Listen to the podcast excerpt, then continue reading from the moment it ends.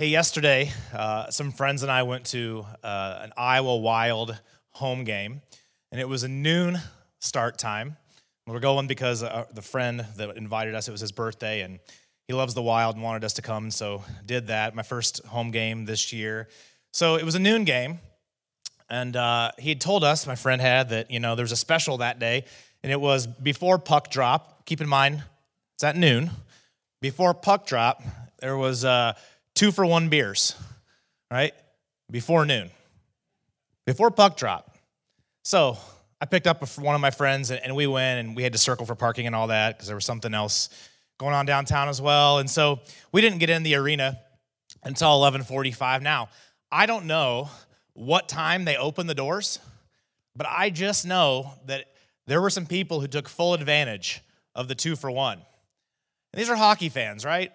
So it was interesting, but there were a group of guys who had one of those, like, if you've ever been to a wild game, there's these sort of like on ice level little VIP sections with tables that are set up and you can have about a dozen people. They're like high top tables. And I think if you're in that VIP section, maybe there's some free food and some additional free beer. It sure seemed like it uh, based on what was going on down there. But these guys definitely took uh, full advantage of the two for one uh, special prior to puck drop and then whatever else was going on. And so it was interesting. We were only a few rows up from them down at an angle, and it was interesting to just sort of watch. That was probably almost more interesting at some points than the game itself. But um, they had a, lot of uh, empty beer cans, and with these empty beer cans, they decided they were going to embark on a, a mission.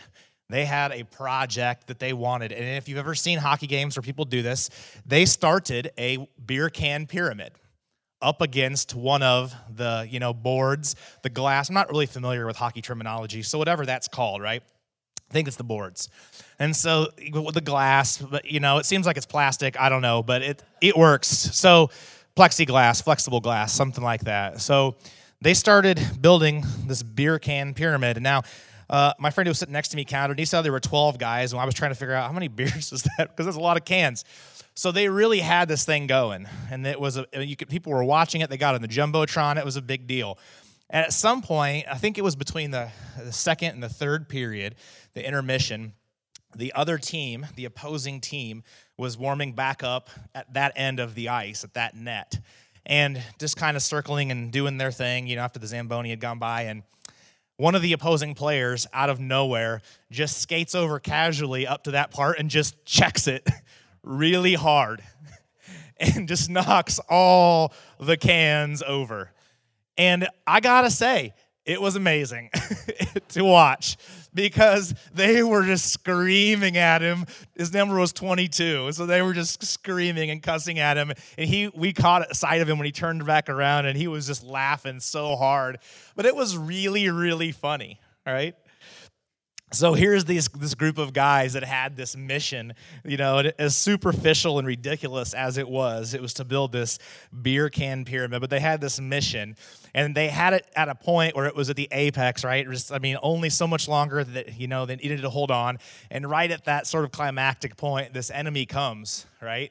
It's enemy from the other team, and he just completely destroys it.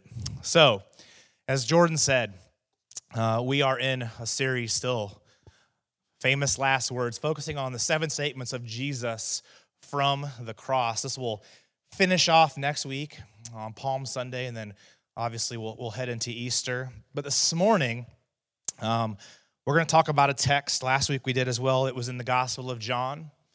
So this week we're going to talk about another text that John specifically talks about. And he gives us a little more detail than the other Gospels do about this text, and that's why we're going to use uh, the Gospel of John this morning as our reference point. So let's go ahead and just look at this. In John chapter 19, in verse 30, when he, speaking of Jesus, had received the drink, Jesus said, It is finished. With that, he bowed his head and he gave up his spirit. When he had received the drink, Jesus said, It is finished. With that, he bowed his head and gave up his spirit. Very well known text, but it does present some questions for both the casual reader and maybe even for those of us that have been around church for a while and are familiar with the Easter story, with the crucifixion, the resurrection, all that goes into Holy Week and all those things. There's questions it presents. One of those questions is what was it that was finished? What was the it when he says it is finished? What was the it that Jesus was referring to? Was he just referring simply to his earthly life? Now, that's a part of it because his earthly life, as he knew it, was definitely finished.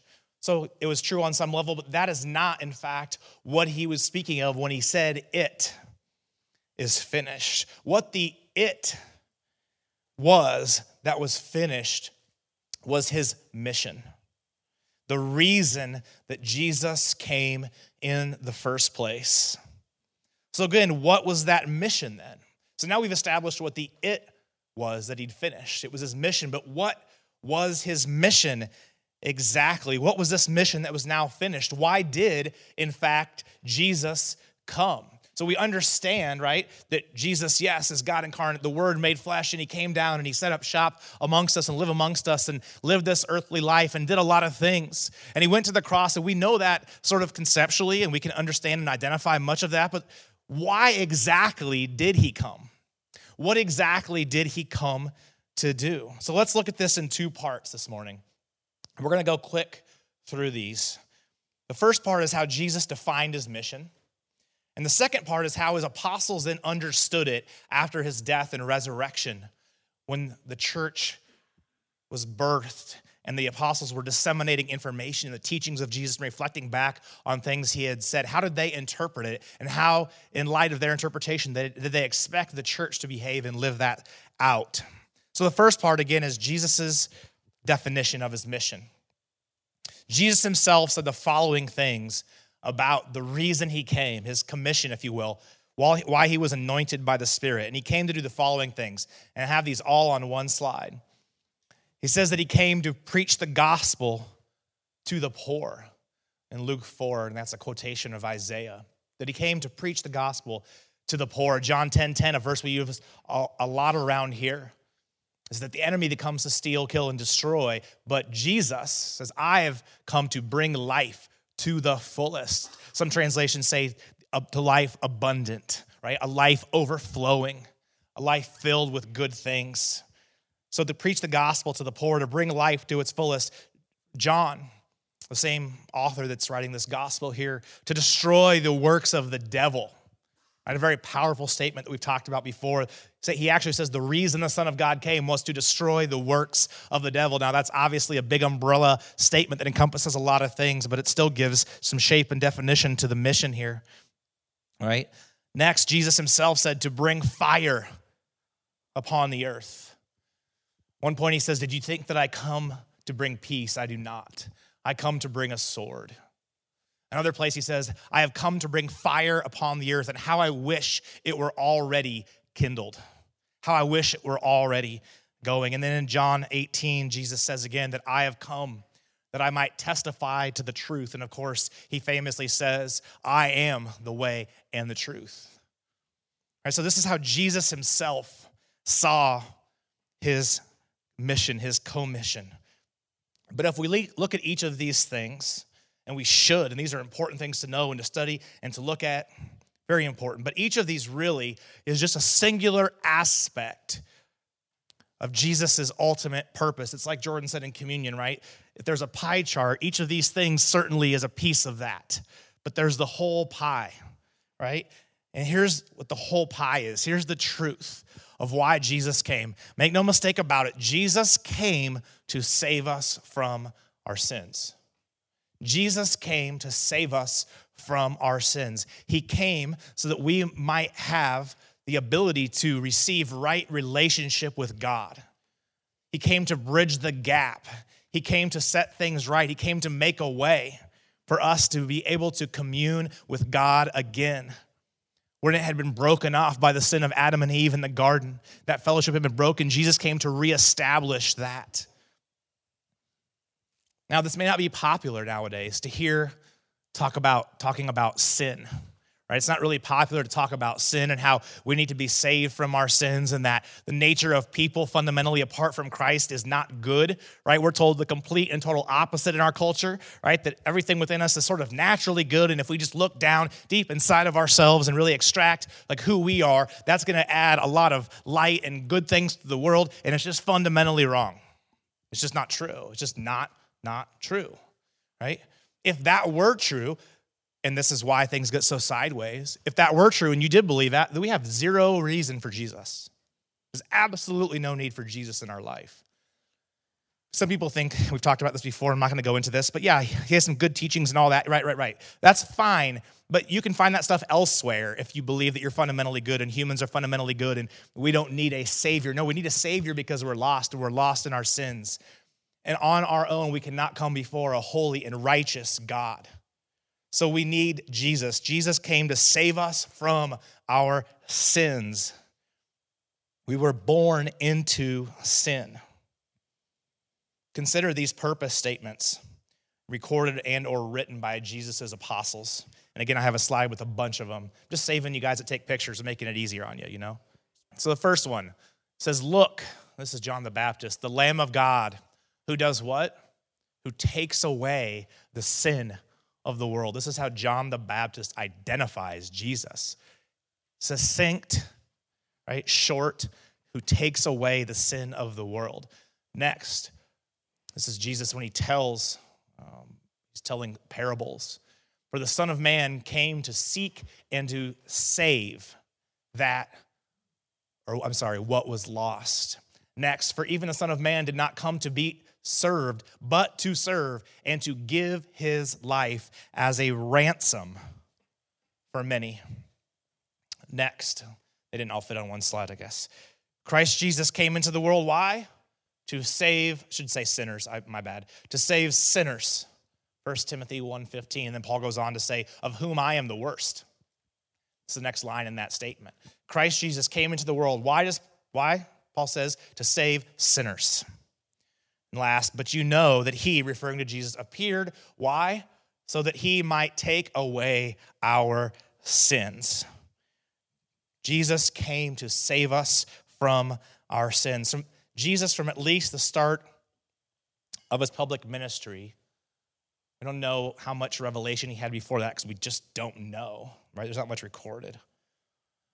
But we know that he understood this and he also understood and had a very clear view of how this had to be accomplished. He had a very clear view of what lay ahead of him, speaking of the cross. So he knew that he came into the world to save us from our sins, to give his life as a ransom for many, to pay the price right? The perfect sacrifice. Behold, the Lamb of God who takes away the sin of the world. When John says this, Jesus, does, Jesus doesn't correct him, right? So Jesus knew this was why he came. This was his mission, and he knew how that mission was going to have to be fulfilled, how he was going to have to accomplish that, and it was the cross. And he regularly, excuse me, regularly used two metaphors when he would speak about this, to communicate to his disciples and to those who would listen what he would endure. And they didn't get it, and I, and I understand why.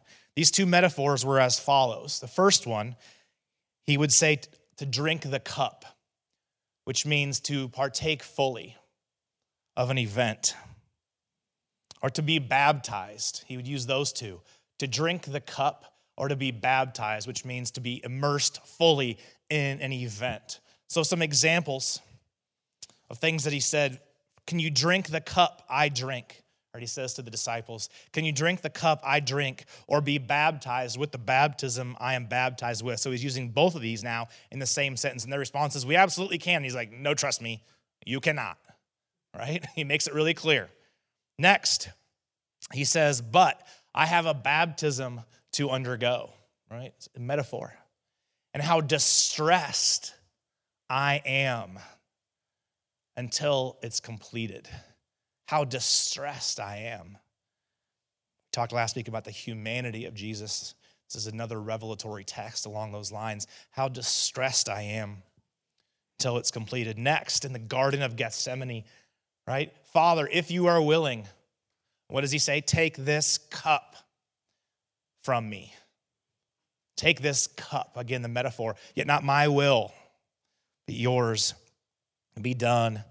And last, famously, when Peter cuts off uh, a servant of the high priest's ear, right? And let's be honest, he wasn't aiming for the dude's ear. He just wasn't good with a sword. He was a fisherman. He's really bad. But, and Jesus says to Peter, Put your sword away. In other words, stop. Shall I not do what? Drink the cup that the Father has given me. See, the cross in all of its horror and all of its terror. And Jesus knew very well what the cross meant. This wasn't a one off punishment, this was a regularly scheduled event in the Roman Empire, the crucifixion of criminals, enemies of the state, people who had misbehaved. He was very aware he probably would have walked by many times in his life people who had been crucified or were in the process of being crucified. He was very aware of what he would have to endure. It was not abstract or theoretical or like I can imagine it on some like level I've seen it in a movie. No, he walked by it and witnessed it every day. Not, I'm sorry, not every day, but all a lot, very frequently, very, very frequently. So he knew all of the horror and the terror that it presented, but he also understood the redemptive power of it. He knew this was the path forward. This was the thing he was going to have to do. He knew that this was what would fulfill his mission to take away the sin of the world, to come and die for our sins. And it's clear that those things, the horror and yet the power, were intention for Jesus during his last days. And that's why he says, I am distressed right? Until I can complete this. They hung heavily on him in his flesh in his last days. That's why we see him, right? As we talked about last week, in the garden. And he's asking the Father repeatedly if there's any way aside from the crucifixion, if there's any way aside from what I have to endure for me to fulfill my mission, because I want to fulfill my mission, if there's any way to do that other than this, could we make that happen? But then, nevertheless, not my will, but yours be done. His struggle in the Garden of Gethsemane was the climax, right? It's the point at which he surrendered ultimately to the Father's will. Nevertheless, not my will, but yours be done. That's not a bad prayer to pray every morning when you wake up.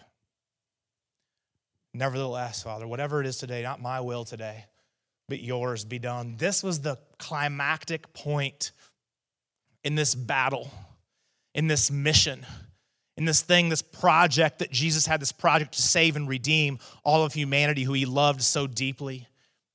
We're told in a famous text where Jesus is initially tempted in the wilderness before the beginning of his public ministry, it says that he was tempted three times specifically. It says he actually he was tempted more than that, but three specific examples of how the devil tempted him.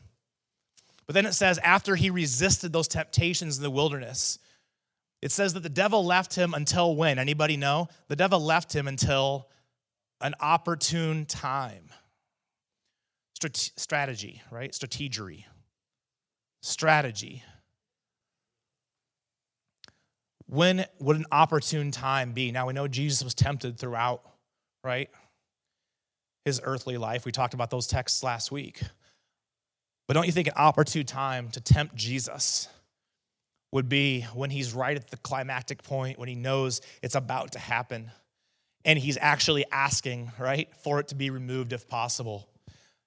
The enemy, and they depict this in many different movies about the life of Jesus, The Passion, right, does this, and other, other films as well, that the enemy comes to him. So he's had this mission, he's had this project, and up until this point, He's lived 36 ish years and he's been sinless and he's been obedient and he's done all the things that he was supposed to do. He's been stacking these cans, right? Now, this is a really weird metaphor, but he's been undergoing this project.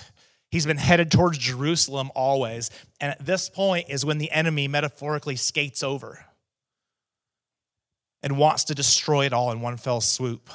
But we know right? That Jesus resisted that temptation, and the way he resisted was not my will, not what I want. I don't want this, but it's not about what I want. It's, Father, it's about what you want, it's about what these people need.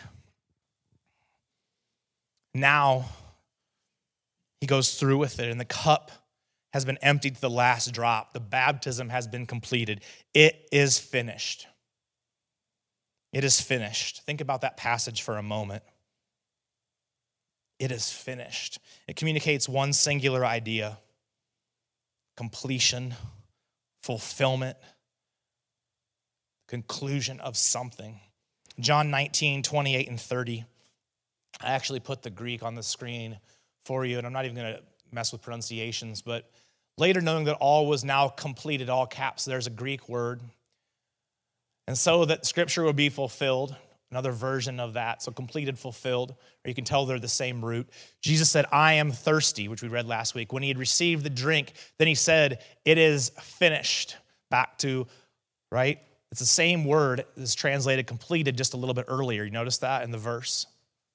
With this, he bowed his head and gave up his spirit. These three words derive from the same Greek word, telos, which means the end, primarily a termination point.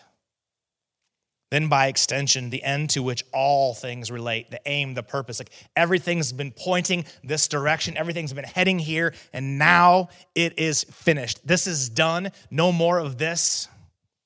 Everything that needed to be done has now been done. Completed, finished, accomplished in verses 28 through 30 is related to this verb, right? And it means to complete an activity or process, bring to an end, finish, or complete something.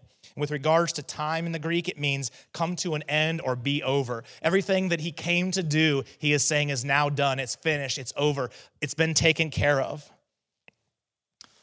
Not that you care about parsing Greek verbs or any of that, but it's interesting when you read about this that in the Greek, because tense matters in the Greek and it matters in English too, but in the Greek it matters even more. And this is in the perfect tense. And what that means is that it signifies a past action, the effect of which continues into the present. What that means is that it has been completed, it is finished, and it's still finished. It is complete and it's still completed. It's the end in terms of time. No, nothing else needs to be done. There's a huge emphasis in the Greek on this word, it has to do with finality. Like it's hard to even fully understand in English, but it's just this massive, intense thing. It's final. So here's a way to explain it. In the last couple of centuries, scholars have found literally thousands of papyrus scraps, which is like the paper they used to write on in ancient Near East, with Greek writing on them a lot of these things they found, thousands of these, are actually basically receipts. Like, you know, what you'd get at when you go to the mall and buy a certain thing, right? These are mundane commercial documents. But all over these, thousands and thousands and thousands of them, we find this word. They find this word, this exact word. And this is interesting. Read, read this. In poring over many of these receipts and contracts to better understand New Testament Greek, Bible scholars have observed that receipts are often introduced by this phrase, which is the perfect tense of telos, which we talked about, usually written in an abbreviated manner, indicating that the bill had been paid in full. Jesus says, It is finished. He uses this word, and I can't pronounce it, tetelestai, tetelestai. He uses that word. You've probably seen this maybe on shirts paid in full. You owe no more debt. Anything you owed has now been paid. It's been forgiven. There's no more need going forward. You're under no more contractual obligation to fulfill anything here. You are off the hook, scot free. Your debt is paid, nothing. You can cut up the cards, so to speak, and throw it away if you want. You're done. It's a beautiful thing the obligation has been completed. So it's interesting when we talked about John gives us more detail about this statement. It is finished. In Matthew and Mark, just before he breathes his last, Matthew and Mark just simply note when Jesus, before he breathed his last, they say that he cried out again in a loud voice. That's all they say. It's only John that tells us what he actually said. So we can put the two together. Matthew and Mark say that he cried out in a loud voice. John doesn't say that. He just says that he said it is finished. But you put the two together, and what do you have? You have him crying out in a loud voice. It is finished. Does it make sense a little bit now why he would ask for a drink? Think about that. He asked for a drink if his throat was that parched so that he could scream these last words, right? It is finished. Here's a truth as we're getting to the end here, those who go, those who are defeated go out with a whimper. But the victor announces his victory loudly and broadly. It is finished. And I know some of you are like, man, I just, I'm thinking of Braveheart right now. Don't. It's not even close to the same thing. William Wallace was not victorious. Nothing was finished, okay? The victory shout of Jesus echoed across that small, flat hilltop to the world beyond. It is finished. It's a cry of accomplishment, but it's also for the life of Jesus an announcement of obedience fulfilled. It is finished announces the full obedience of the one who, though being equal with God, we use this text a lot too, and rightfully so, Philippians 2 7 through 11, though being equal with God, he made himself nothing by taking the very nature of a servant, being made in a human likeness, and being found in appearance as a man, he humbled himself by becoming what to death? Obedient to death. Not, not joyful about it, obedient to it, even death on a cross. Therefore, God exalted him to the highest place and gave him the name that is above every name. And I love this part that at the name of Jesus, every knee should bow in heaven and on earth and under the earth, and every tongue acknowledge that Jesus Christ is Lord to the glory of God the Father. The ability to say, It is finished to the Father's commission was the culmination of a life of obedience, humility, and suffering that now ushers in a new era. And through the obedience of one, we have been born again, just like Hebrews tells us, through the sin of one. Right? We were all born into sin, but now through the obedience, through the righteousness of one, we have been born again. Scripture tells us that he, being God, made him who knew no sin to become sin for us. Why? That we might become the righteousness of God in Christ Jesus. We who have been born again, who are in Christ, are now commanded to live our lives with a singular end in mind. We're commanded to live our lives from the same place that not our will, but yours be done, Father. We're commanded to live in obedience with the end always in mind that we have a mission, we have a purpose, we have tasks to fulfill. We are commanded to live always fixing our eyes on the author and perfecter of our faith, the originator of our faith, that we might someday stand before him in heaven and hear those words that he's promised to speak to us if we endure to the end. Well done, good and faithful servant. Come now and share in the happiness, it's a great thing, the happiness, the joy of your master. How many of you want to share for eternity in the joy of the Lord? And what an awesome promise. This is key. Here's this last truth. Maybe, maybe there's one more. To be able to say, it is finished as Jesus did, our lives must be marked by obedience. Jesus is God, but in his earthly life, he willingly obeyed, humbled himself became obedient to death on a cross. Paul put it this way I've been crucified with Christ, and I no longer live, but Christ lives in me. The life I live in the body, I live now by faith in the Son of God who loved me and gave himself for me. Here's the last truth of the day.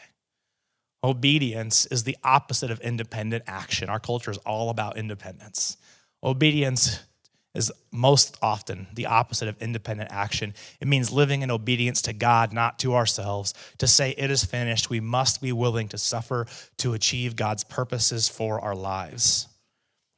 We continue in obedience, not just in the sunny summer days of our lives, but in the harsh, cold winters as well. We don't give up just because things are difficult. We look to Jesus and say we're willing to suffer whatever is necessary to complete the Father's plan for our lives.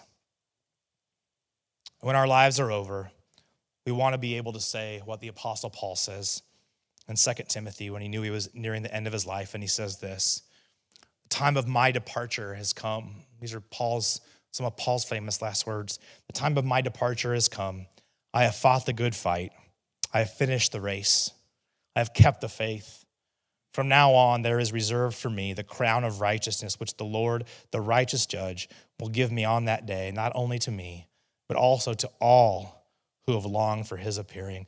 I have fought the good fight. I have finished the race. I have kept the faith. Those are the things we want to be able to say at the end of our lives. And just like Jesus, to say, It is finished. God, all you've had for me, all you've asked of me, I've done my best to be obedient to you. And now it is finished. And I'm excited to come and share in your happiness for all of eternity. Let's pray. Jesus, thank you that you became sin for us, that we might trade our filthy rags for your righteousness. We know that you have created us to do good works. You've prepared them for us in advance. And we want to live lives of radical, radical obedience and radical humility. Father, we want it to be your will, not ours, that's done in our lives. We want it to be your kingdom that comes, not ours, in our lives. Help us to be kingdom bringers. Help us to be willing to bear up in obedience when it may result in difficulty for us. Let us use Jesus as an example. It's in Jesus, it's in your name we pray. Amen.